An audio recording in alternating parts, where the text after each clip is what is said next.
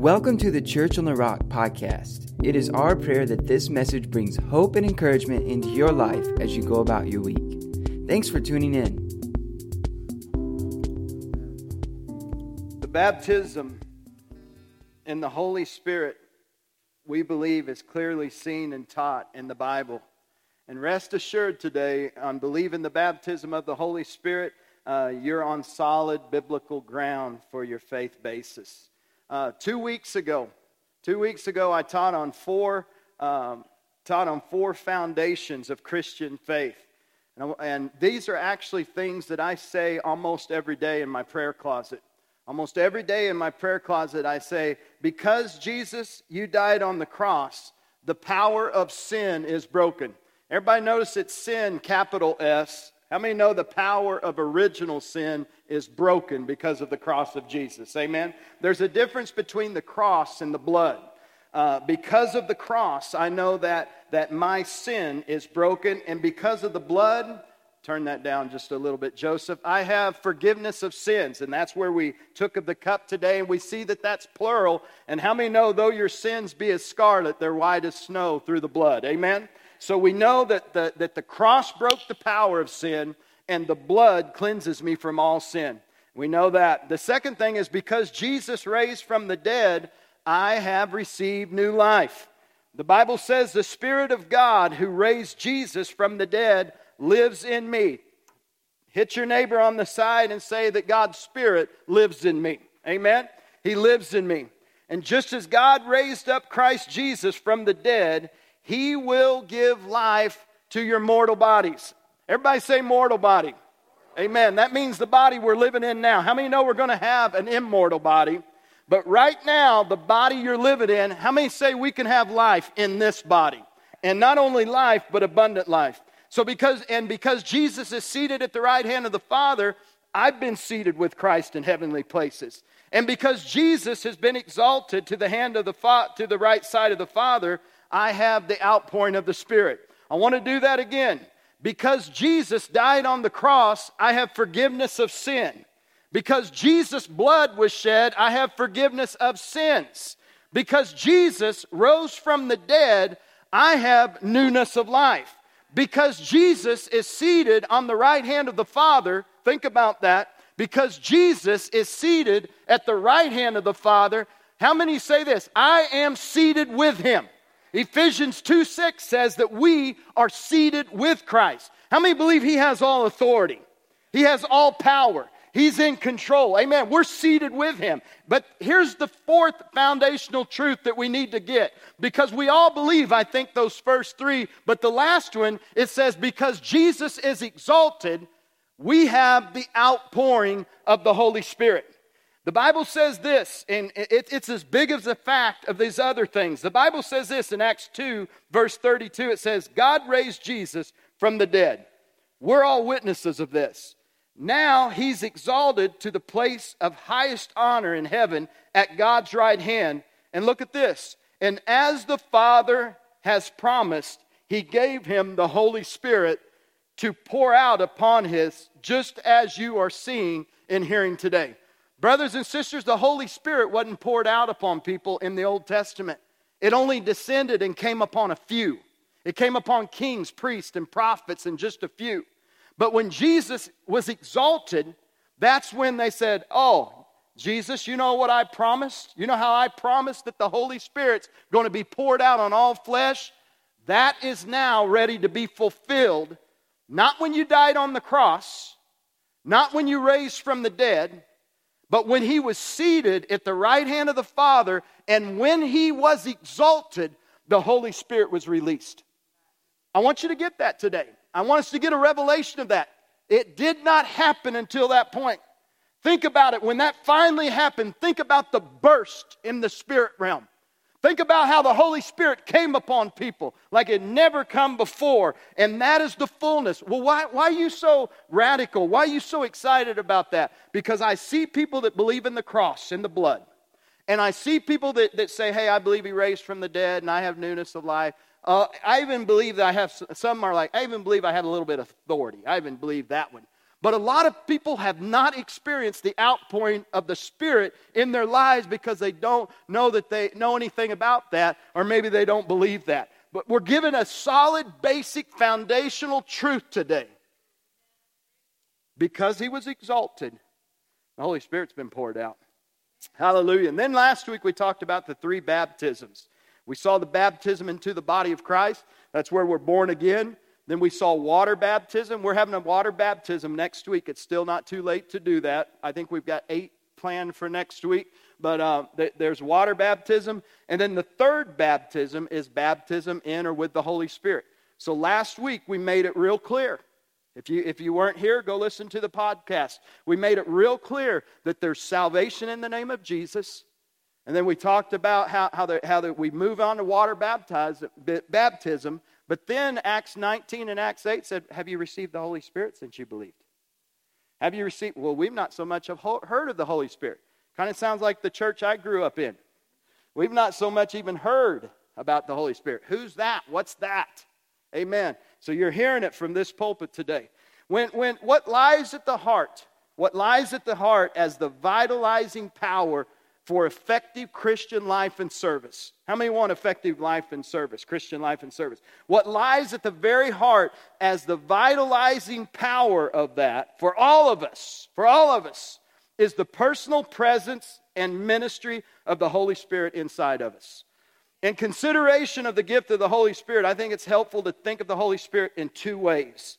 One, the Holy Spirit outpoured, we're going to talk about the next in the next few weeks we're going to talk about the Holy Spirit outpoured and then we're going to talk about the Holy Spirit indwelling. The indwelling of the Holy Spirit. Our purpose is to understand these twofold basis and how they can become an experience to us. Uh, I believe that Scripture shows that there's a lot of dis- distinction between the Spirit upon and the Spirit within. I believe there's a lot of distinction between uh, the outward Spirit manifestation and the inward manifestation of the Spirit. Same baptism, same Holy Spirit, different manifestation. They are both different, yet equally important to our experiencing the power for effective life and service. The Holy Spirit within, everybody with me today? The Holy Spirit within aids us in Christian life and service and effective life. The Holy Spirit upon it's for effective service and outpouring to do things for Him.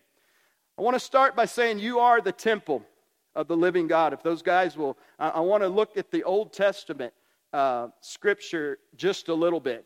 If you notice, uh, when you came in, uh, um, you've heard about, I wanted to lay it just a basic. If you don't know anything about Christianity and faith and stuff, we're going to make this as simple as you can when Moses had the tabernacle, or when Solomon built the physical tabernacle, when the children of Israel left Egypt with Moses and the Ten Commandments, you all know that story. They had this in their camp, in the middle of their camp. Okay? Um, you saw the outer court, and then there was the inner court, and then there was the Holy of Holies. Keep it real simple. Next slide. On the outside, you see um, the, the brazen altar. You see uh, the laver, and then open up. Yeah, I can see a little bit. And then you see the inner court. Do the next slide. That one didn't come out real well. But I want you to notice as you keep walking in, you start seeing the different, um, different elements in that next outermost place. But then clear back in the very back, clear on your left side, I want you to see that, that uh, tent, that canvas went across, and the Ark of the Covenant was back there. I'm trying real hard not to talk about all these things because I just want to talk about that Holy of Holies area. Okay, so now let's go to the last slide.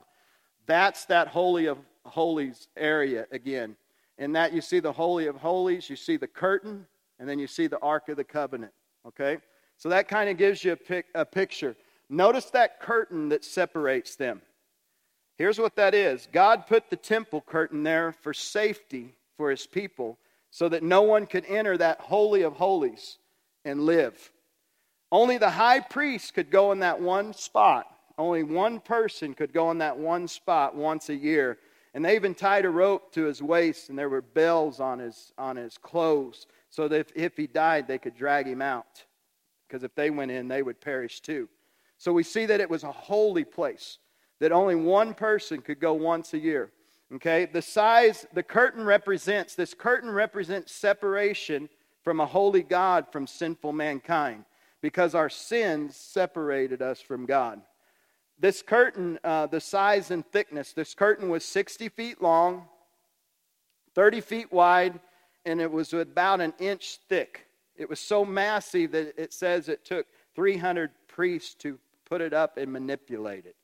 So there was no way that someone could just inadvertently trip and just stumble and fall into that holy place. Okay, the holy, the holy of holies was covered by this curtain, and no one was there to enter except the high priest, and he could only do it once a year. And that was on what we call Yom Kippur, and that's the uh, Day of Atonement, where they would offer the blood sacrifice on the mercy seat as incense to the Lord. Are y'all with me today? Also, inside there was the Ark of the Covenant. We're not talking about uh, Indiana Jones and the way it's depicted in there. Indiana Jones missed it a little bit on that. But the Ark of the Covenant, let me read a scripture about that. In that room where the Ark of the Covenant was, there was a gold incense altar and a wooden chest called the Ark of the Covenant, which was covered with gold. In other words, this chest, it was a Acacia wood. The Acacia wood symbolized human, human, and then it was covered with gold, which signified deity. So that chest was Jesus Christ. Okay, the Old Testament is a type of Jesus Christ always. When you read the Old Testament, always try to see Jesus in it. So that chest was Jesus coming in a human form, but yet there was gold around it. So he was God man. He came came as a man, is, is, and then and then on top of that, there was a one inch gold that was beaten with hammers and put through the fire. And then there were angels over the Ark of the Covenant looking in.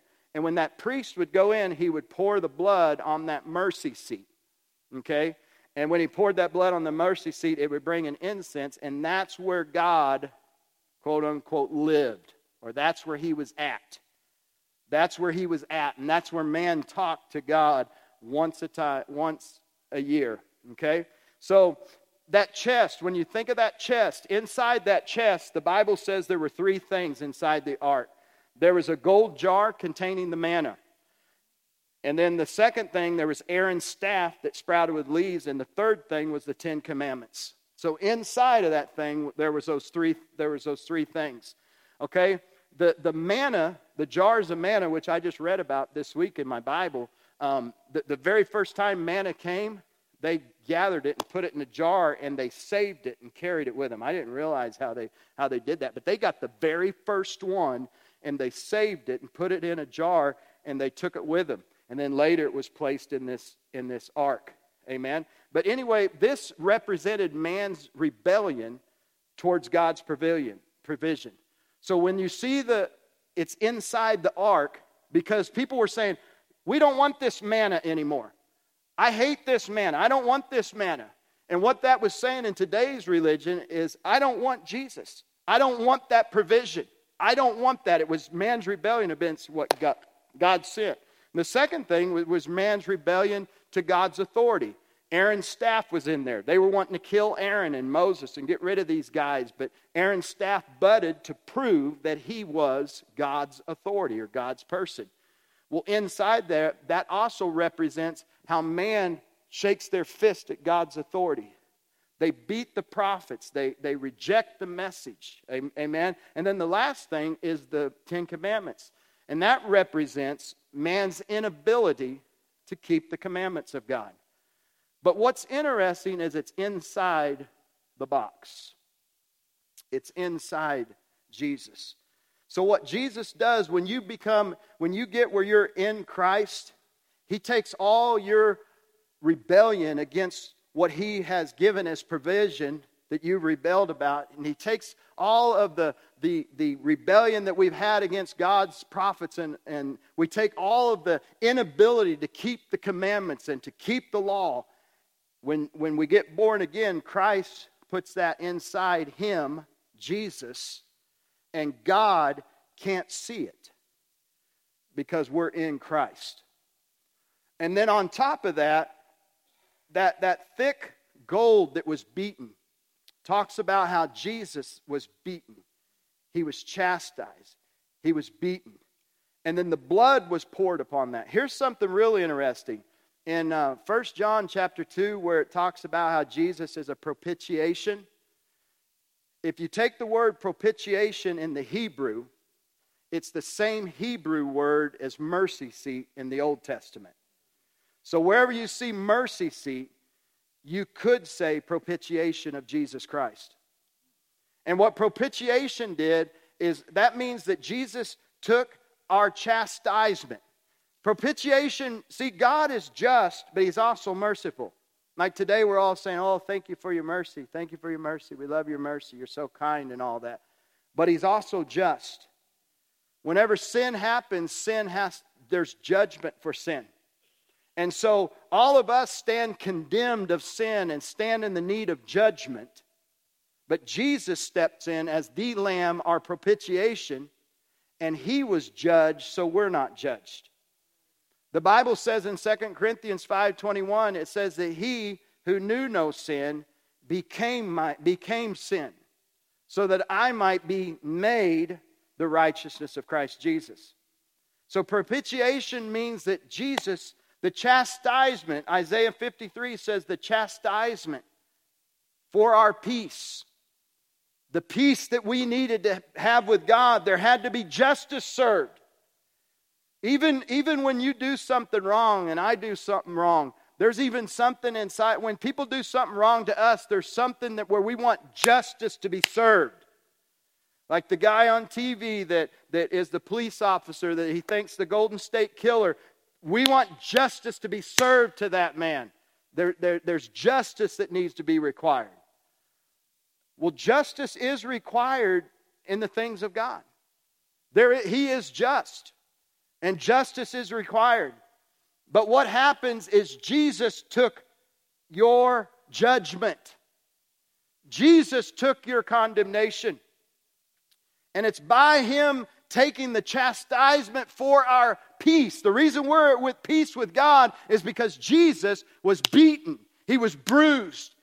There's only one time in Scripture when Jesus didn't say, didn't call God Father. And there's only one time in the New Testament when, when he didn't, Jesus always said Father to Father.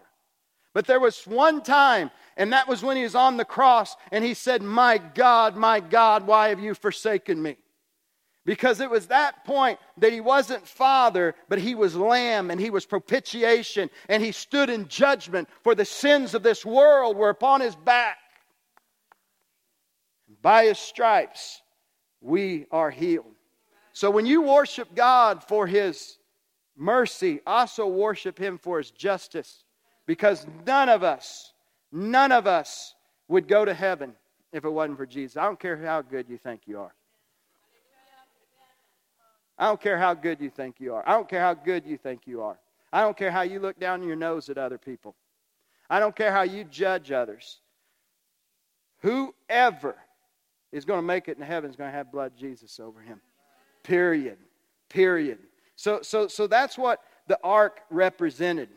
So when Jesus cried, My God, my God, why have you forsaken me? And he breathed his last breath, what happened?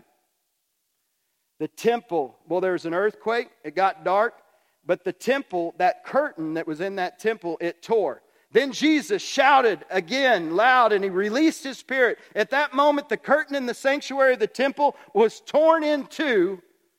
And I want you to watch this from the top to the bottom. Every detail in Scripture is important.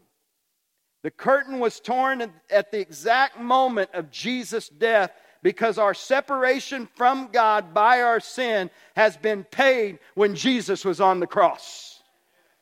Notice the temple curtain was torn from the top down to the bottom, indicated that it was torn from the top by God Himself. He started at the top with no human could possibly tear with his human strength. God did it by the death of His Son, Jesus Christ. Now, God took and He tore that And he said, No longer will I be separated from, the, from my people. No longer will I not be in a relationship with my sons and my daughters. No longer will it be just one person once a year going into this place and talking to God face to face. He said, I tore that thing from the top down to the bottom, and all your rebellion against man's authority, all of our rebellion against man's provision, all of our inability to keep the law is inside that ark of the covenant. Hallelujah. When we get inside Christ, when we are in Christ, when we are in Christ, we are face to face with God and we talk to Him as a man talks to his brother and his friend. There is something that we have. You know what? The, the, all I want to happen today is revelation. Revelation. That we as people can be face to face with a living God. The temple. Okay, so that's the Old Testament temple. Um, quickly, just on this the temple is cleaned and cleared by Jesus. Look at Matthew 21 12 through 14. Jesus entered the temple this is right before his death and, he, death, and he drove out all the people buying and selling animals for sacrifice. He knocked over the tables of the money changers and the chairs of those selling doves, and he said, The scripture declared, My temple will be called the house of prayer, but you've turned it into a den of thieves. Today, Jesus, when he was exalted, the Holy Spirit came. And now we don't have an Old Testament temple where the Spirit, where God's Spirit meets man once a year. Now we are the temple where the Spirit of God dwells in us all the time. But when He comes, when the Spirit of God comes in us, He drives out every thief and every robber in your life. So, the ones of you that are slaves today, you're only a slave because of lack of knowledge. The ones that, of you that are slaves to sin or fears or difficulties, it's because the eyes of your understanding haven't been enlightened to know who you are and what's been done in Christ. That's why the preaching of the word needs to happen because when you hear the word preached, you can mix faith with strong biblical fact and you can experience Christian life at a different level. You that are slaves, do you not know that Jesus, when he was exalted, he sent the Holy Spirit into our heart, into our hearts, and we now are the temple of the living God, and God's Spirit dwells in us.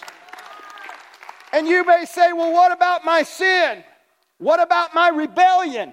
What about all that? Same thing in the Old Testament. When we're in Christ, buddy, it's inside the ark, it's inside Jesus. And when God looks down, He sees somebody that's righteous, He sees someone that's holy, He sees someone that's, that, that, that, that is not uh, rejected but accepted. Amen? He sees that. He sees you. He doesn't see you, He sees Jesus in you. Our temple is cleared. Today, God, by His Spirit, would like to bind up some cords and would like to drive some things out of your temple that doesn't belong there. There are things that are thieving you of peace. There are things that are thieving you of, of, of, of where you're anxious and you can't live in the prosperity and the goodness of the Lord. Today, these, some of these people are like, man, I feel like God wants to set people free. You bet He wants to set people free. You can be free just hearing the word today. You don't even have to wait till the end. You can jump up and say, Hallelujah, I'm free. The Spirit of God's inside of me and He drives out these things. Hallelujah. Hallelujah. You are the temple of the Holy Spirit. Let me say that again. You are. You are the temple of the Holy Spirit. We're talking about the Holy Spirit. He's been given, you are the temple. And he drives out every demonic force and every demonic lie. We command every demonic lie. We command every demonic root. We command every demonic stronghold. We command every demonic force to loose the children of God now in the name of Jesus that God's people are free. You are free. You are free. You shall know the truth, and the truth shall set you free. You are free. You are free. You're free. You're free. Hallelujah. Once we realize and we make the discovery, this needs to be a discovery. That's when, when, when people, when, when I see just starry eyes, or people dumbfounded, or people not engaged, that's just a, that's a spirit of slumber. That's a spirit of ignorance, and that's, that's, a, that's, a, that's a spirit that tries to keep people not knowing, tries to keep you dumb. But revelation knowledge is where you get freedom. Church needs to be about discovery. You ought to discover something every week.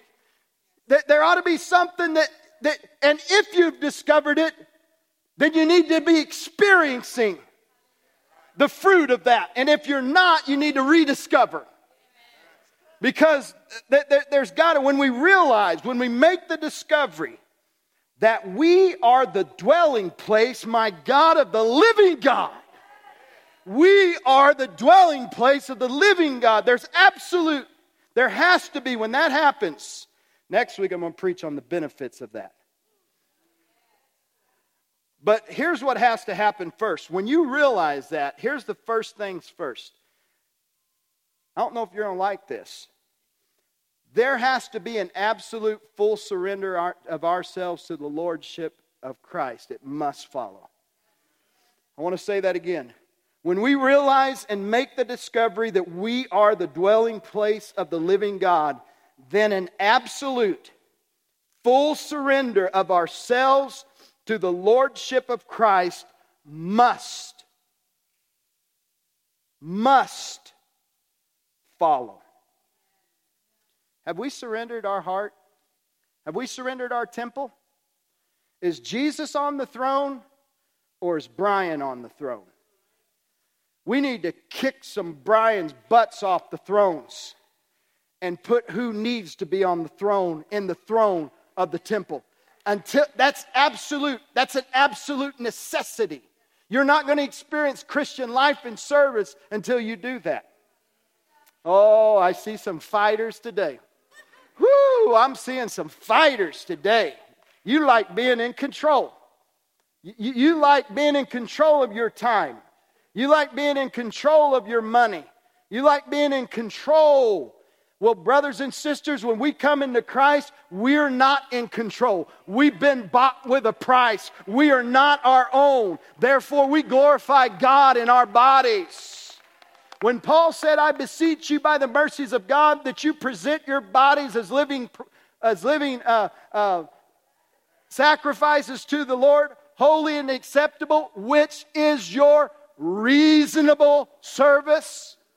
Brothers and sisters, as Braden was telling me that this week, he said, that's just getting in the door. People do a little bit of sacrifice and people do a little bit of uh, uh, of, of God living instead of self living, they're like, whoo, look at me, baby. I, I, I gave up one thing for the Lord. We're supposed to give up everything for the Lord. We're to be managers and stewards of our time and of our money and of our families and of our businesses. Complete lordship. That's what God told me to preach today. Complete lordship. If you want God, if you're the temple of the living God and the Spirit of the Lord dwells in you, then give God complete lordship. That's his place, not mine. Anybody out there say amen. amen.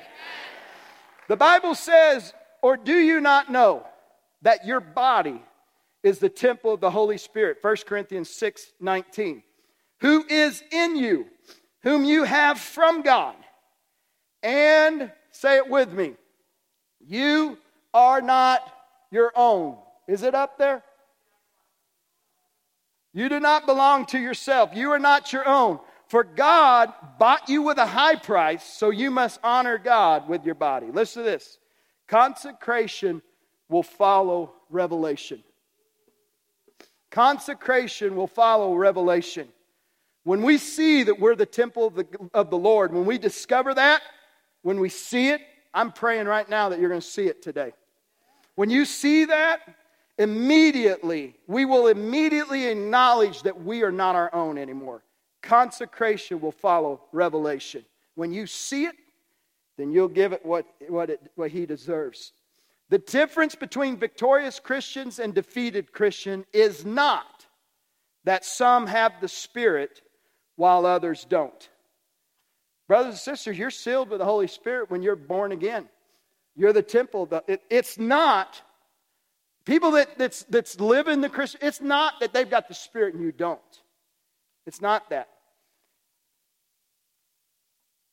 It's not that. The difference is some know that He's dwelling while others don't. The difference is some recognize divine ownership of God while others are still master of their own lives. Thank you, Robert. Consecration to holiness will always follow revelation of the absolute lordship of Christ in us. We practice God first living instead of self first living. We give up all rights to ourselves and we submit to the absolute lordship of Christ. There must be a day when, without reservation, we surrender fully everything to Him ourselves, our families, our possessions, our businesses, our time, where all we are become His. And we are enti- entirely at His disposal. At that time, you will no longer, you are no longer your own master, but we will become the stewards and managers of all that He has given us. Two more things I'm going to read because it's come, this is from a book. And it, is, and it is only when the lordship of Christ is in our hearts, is a settled thing, can the Holy Spirit operate effectively in us. He cannot direct our lives until all control is given to Him to do so. If we can't give all authority and control of our lives to Him, He can be present in us, but not powerful through us. If we can give all authority and, control of our lives over to Him, He can be present in us, but not powerful in us. Are, are you living for the Lord or for yourself? Is there anything that God's asking of you that you're withholding? Is there any point of contention between you and He? when the area of lordship of the Spirit of God in your temple is settled and the Holy Spirit is given his full place, it is then that he can reproduce the life of Christ in us. It is then that you will not only carry the presence of God in you, you will also walk in the power and victory of God to the hope of the glory of God. That's Watchman Nee that last little section out of his book, The Normal Life. So, we are the temple of the living God. His Spirit dwells in us. We need to give absolute control to Him. I want to give, talk about one more point today is we must be careful not to bring sorrow or to grieve the Holy Spirit of God. How many of you thought you could hurt God or grieve Him? Grieve doesn't mean, ooh, I'm so mad at you, I could just knock you off the face of the earth. That is not the grieve that the Greek's talking about. The grieve that it's talking about, it hurts God that He doesn't get to be in fellowship with us. And it hurts Him to see us doing stuff that are hurting ourselves and others. So if when the Spirit of God, everybody think about the Spirit, you you know, you can carry a Bible and you can carry a good message. But what the greatest thing we carry is God in us. We are carriers of God's Spirit. Ephesians 4:30 says this, and don't bring sorrow to God's Holy Spirit by the way you live. Remember, he has identified you as his own, guaranteeing that you will be saved on the day of redemption. And then I'm, I'm paraphrasing, uh, I think, uh, verses 25 through 32. But think about that. Think about this, about not grieving the Spirit of God. Then he says this. Listen to this. Listen to this. So, let's don't grieve the Spirit. All right? Let's don't grieve him. How many say he's in us? Is he in us? Let's don't grieve. So, so, in order to not grieve the Spirit, so, stop telling lies. Let us tell our neighbors the truth, for we're all parts of the same body. Um, stop. Don't, don't sin by letting anger control you. Don't let the sun go down while you're still angry, because anger gives a foothold to the devil. You know, don't grieve the Spirit. If you're a thief, don't grieve the Spirit. If, if, if you're an angry man, how many remember Elf? He's an angry elf. If you're an angry elf, if you're an angry, don't let the sun go down. Make it right. You're grieving the Spirit. If you're a thief, don't steal anymore. Instead, use your hands for good work so you can give generously. Hey, uh, don't grieve the Holy Spirit. If you use foul or abusive language, anybody out there? You foul mouthed. hey, is the Holy Spirit in you or not? Can, can you do this? Can you walk around and say, Whoa, whoa, wait, Holy Spirit, let me take you out and leave you because I'm going to go ahead and do this? Or is He with you? Well, it grieves Him when He's with you and, you're, and we lie and, and we are foul mouthed. Well, preacher ain't with me. I'm not at church. There's somebody greater than the preacher. Uh, there's, okay? Don't let foul language, let everything you say be good and helpful. Hey, you want to grieve? Don't grieve the Spirit. Get rid of bitterness, rage, anger, harsh words, and slander. You know, I don't want to get into to, to politics too much, but it is ridiculous. I don't care if it's a Republican or a Democrat. The minute anybody wants to do something, they draw the lines of war and they start slandering each other. Like this slandering going on this one guy to where I, am kind of like Trump. Save yourself the headache. They're going to crucify you. And then they all this stuff's a bunch of you know what? It's a bunch of hooky. That's called slander. It's called slander. And it grieves the Spirit of God when we slander. It grieves the Spirit of God when you talk about brothers and sisters. It grieves him. It grieves him. So get rid of harsh words. It grieves the Spirit of God when you chide your child in not a loving way. It grieves the Spirit of God. Why? Because it brings sorrow to God's Spirit by the way we live. Remember, He's identified you as His own, and He's guaranteed that you'll be saved on the day of judgment. How many have ever been hurt by words? How many have been hurt? How many of you still carry words clear back from high school? How many have been hurt by words? How many have, have, have been talked to harshly? How many have, have, have, have an angry person been angry to you? How that go, how's that go for you? You know what it goes, you know what it does to a lot of people? Years and years of therapy, some medication, some constant torment, some paralyzation to where they can't even function in their jobs. Some they're so insecure and lack confidence of being a dad or a mother or what they're called to be because all these things that have been spoken. I want you to think about when you grieve the Spirit, it's not so much that He's mad at you. Ooh, I'm mad at you. I just want to knock you out. I don't think it's that. I think He's like, oh, you're hurting people. Dear God, you're hurting people, and you don't even realize it. And when you fly off your temper, you're hurting people. You're hurting people. You're hurting yourself. That's what grieves him. Sin hurts the Holy Spirit because sin hurts people that he loves. I have taken this on and off my notes all week, and I put it back on this morning.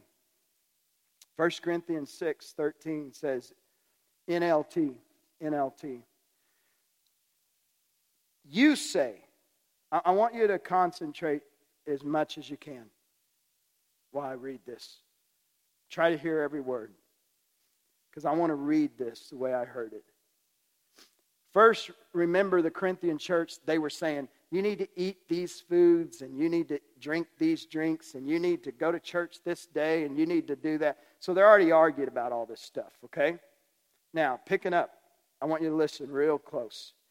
You say, food was made for the stomach and the stomach for food, because they were arguing about that. This is true. This is true, though someday God will do away with both of them. But you can't say this. If you want to say food's for the stomach, you can eat this, drink that, go for it. I don't care. I don't really give, give a flip. Go for it. But you can't say this that our bodies are made for sexual immorality. They were made for the Lord. And the Lord cares about our bodies. And someday God's going to raise us up from the dead by his power, just as he raised up our Lord from the dead. Look at this. Don't you realize? Don't you know this? Don't you realize this? Don't you realize that your bodies are actually parts of Christ? Should a man take his body, which is part of Christ, and join him to a prostitute? Never. Explanation point. Never. Listen, and don't you realize that if a man joins himself to a prostitute, he becomes one body with her. That's why you have to break soul ties through prayer. For the scripture says they too are united as one. But the person who is joined to the Lord is one spirit with him. Run. Run. Run from sexual sin. Run from sexual sin. No other sin so clearly affects the body as this one. Listen, I'm talking about the body of Christ. I'm talking about people. I'm not talking about you and your body. It affects you and your body, but sexual immorality affects you and your kids and your cousins and your aunts and your uncles and your people at church and your it affects it affects don't you realize run from it no other it affects the body no no other things hurts the body like this one and even on that, the Lord's not like this. Flee sexual fornication, for you shall burn in hell with the judgment of God. No. He, he don't want you to burn in hell. He wants you to live. It, it, we don't use these scriptures to start thrashing on people. Do you know it's the long suffering and the gentleness and the kindness of Lord that gets people to change? Listen to me.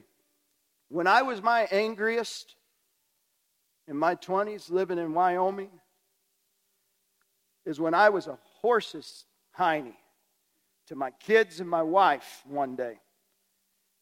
And I went to bed and I turned over in the bed.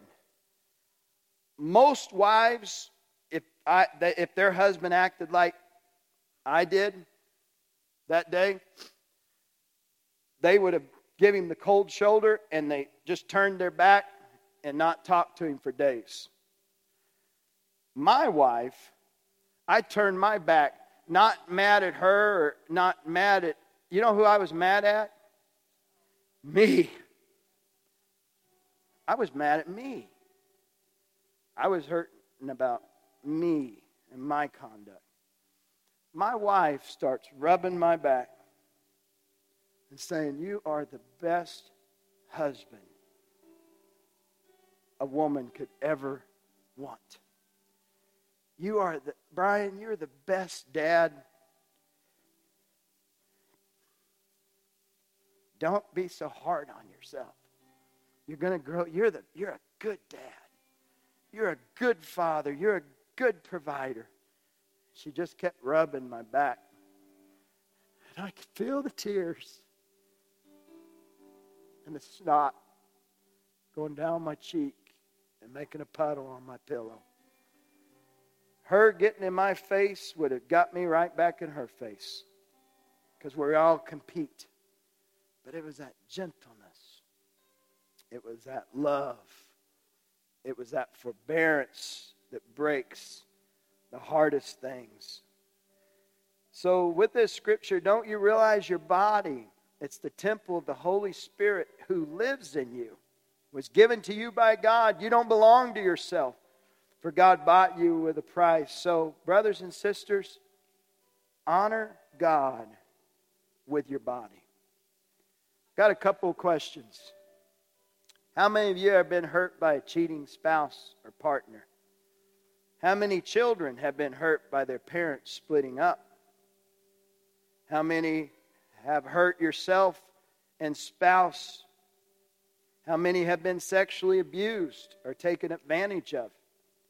How many gave up your purity and wished you would, would have saved it for your marriage and the one that you really love now? So when God says don't grieve the Spirit, it's because all those questions, if anyone has anybody had any of them, raise your hands all over the church. Raise your hands up all over the church if you had any of those. How'd that make you feel? What good came out of that? The reason the Holy Spirit tells us to run from sexual immorality is because it hurts people. It hurts you, it hurts him.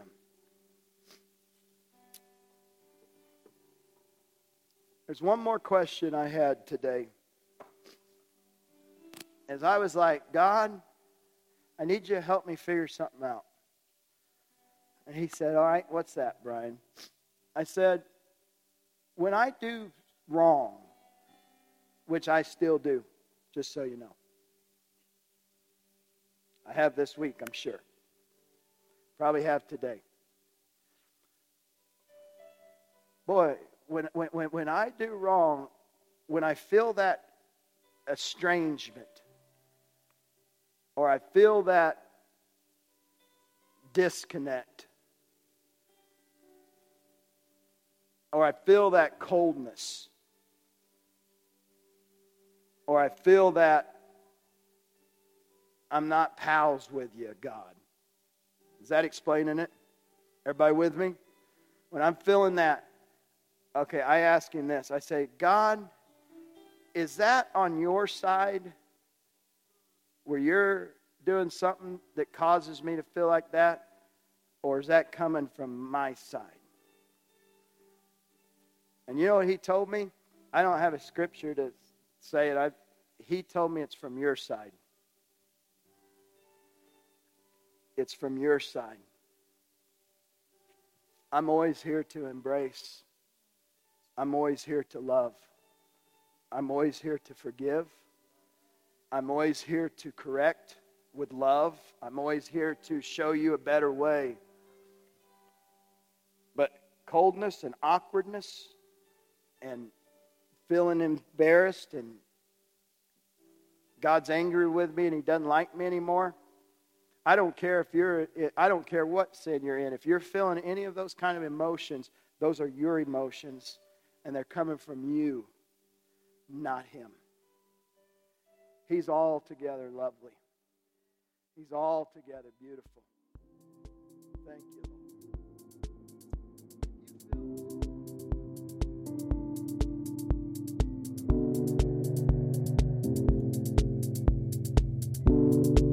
For more information and to stay up to date with what's happening in the life of Church on the Rock, please visit us on the web at cutrag.org. Thanks again for tuning in.